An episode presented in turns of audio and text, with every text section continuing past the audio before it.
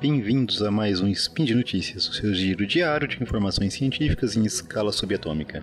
Meu nome é Yuri e hoje, 27 Electrin ou 20 de maio, conversaremos sobre química, ou um pouco de biologia, não sei bem ainda. É, no programa de hoje, cloroplastos artificiais transformam luz solar, dióxido de carbono em moléculas orgânicas. Speed Notícias.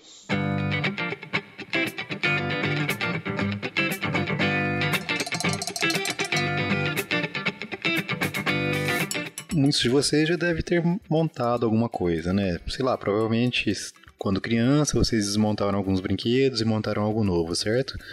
Eu sempre fazia isso. Às vezes não dava muito certo, mas eu acabava me divertindo no processo. Bom, agora alguns pesquisadores que trabalham com uh, biologia sintética montaram um cloroplasto. Lembram lá das aulas de biologia? Os cloroplastos são as organelas presentes nos organismos fotossintetizantes que armazenam a clorofila lá, que dá a cor verde nas plantas tal. E é, e é nessa organela também que ocorre a fotossíntese. E aí já cola mais uma pergunta, né? Vocês lembram o que é a fotossíntese? É, na fotossíntese, as plantas, os seres sintetizantes de modo geral, né, captam energia da luz solar e conseguem transformar isso, né, produzir glicose e oxigênio. Né? Então, a partir do dióxido de carbono e água, as plantas produzem a glicose e o oxigênio. E oxigênio, né? Talvez vocês se lembrem, né? Até a equação química que representa a fotossíntese. Mas isso não vem bem ao caso aqui agora, né? Só acho importante a gente sempre ter em mente né, que a gente tem ali uma equação que representa isso, mas são esses processos todos envolvem um número muito grande de etapas, um número muito grande de processos, né? Embora a gente represente ele, eles ali geralmente com uma única linha ali, né? É, é, são processos bastante complexos, tá? Bom, vocês ainda devem se lembrar sobre a fotossíntese, né? Que os seres, que é através da fotossíntese, que os seres é, fotossintetizantes conseguem transformar a energia do Sol em energia química, e essa energia química é então utilizada para a manutenção desse organismo. Então, vamos pensar lá numa plantinha crescendo, né? Ela absorve a luz do sol, realiza fotossíntese e vai crescendo. Aí chega lá algum herbívoro, come essa planta e também vai poder crescer e se reproduzir. E eventualmente algum outro animal vai acabar comendo esse herbívoro e assim sucessivamente na cadeia, ou talvez seja melhor a gente falar até em teia alimentar. Bom, a ideia aqui não é exatamente relembrar a fotossíntese ou os ciclos de energia entre os organismos. É, o que eu queria falar com vocês é de um trabalho que foi realizado por um grupo de pesquisa envolvendo diversos centros de pesquisas europeus que combinaram né, a máquina de captação de luz do espinafre com enzimas de um monte de outros organismos e assim conseguiram, conseguiram criar um, o que a gente poderia chamar de cloroplasto artificial. Bom, isso que a gente está chamando aqui de cloroplasto artificial consegue absorver a luz do Sol e usar a energia obtida para transformar o dióxido de carbono em moléculas uh, energéticas, né? Tipo, o açúcar, por exemplo, é uma molécula energética, que é o que é usado ali pelas plantas para em seu metabolismo, certo? Esses pesquisadores, né, uniram uma série de conhecimentos para conseguir fazer isso, né? Então vamos um pouquinho mais devagar aqui, né? A fotossíntese ela ocorre em duas etapas, né? Uma que a gente chama de etapa clara e a outra etapa escura. Obviamente, a etapa clara depende da luz e a que a gente chama de escura é independente da luz, ela pode ocorrer na ausência de luz.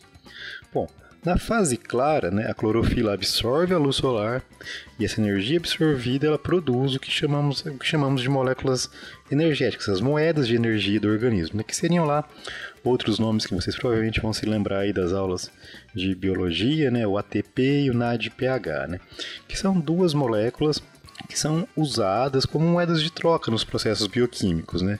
Vamos dar, usar eh, esse exemplo, né? Assim, sempre que você precisa, que uma reação precisa de energia, essas moléculas ah, acabam se envolvendo no processo e fornecendo essa energia para esses processos, permitindo que esses processos ocorram.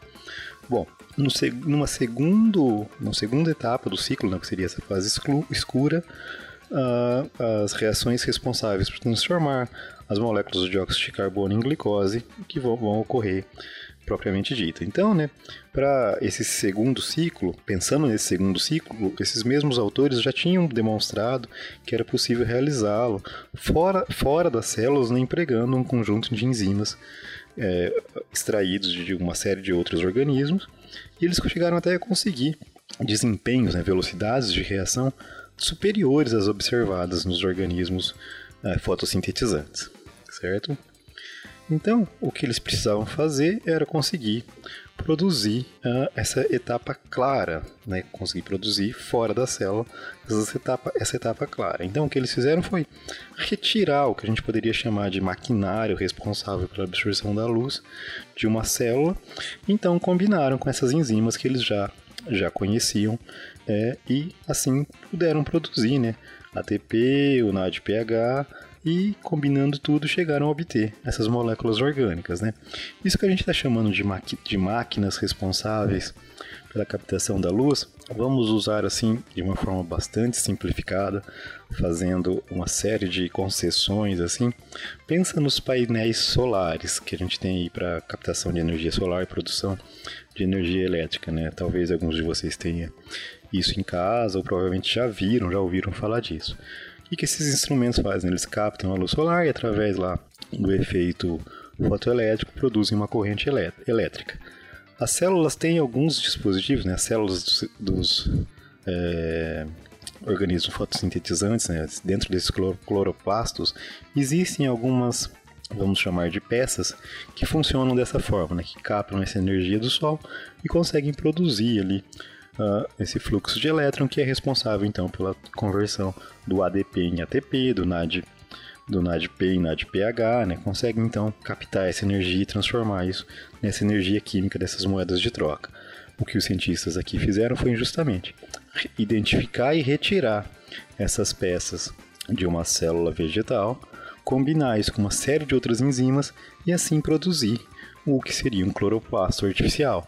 E assim, combinando todos esses, todas essas pecinhas, eles conseguiram que uh, captar a energia solar e transformar o dióxido de carbono em moléculas orgânicas, né?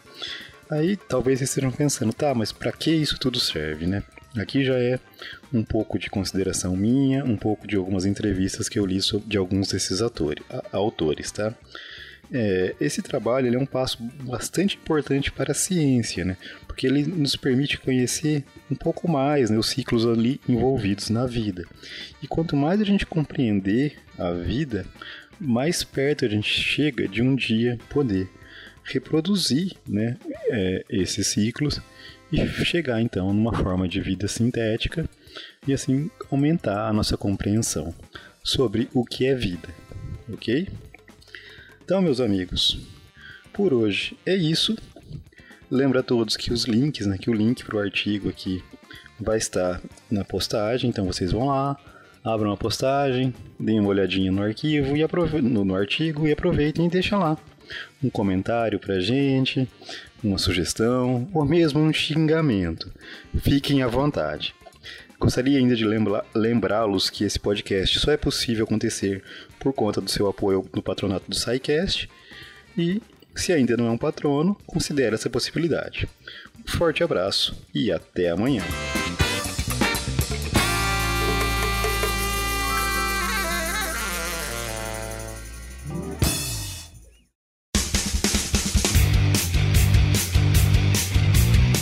Cortes, edição de podcast.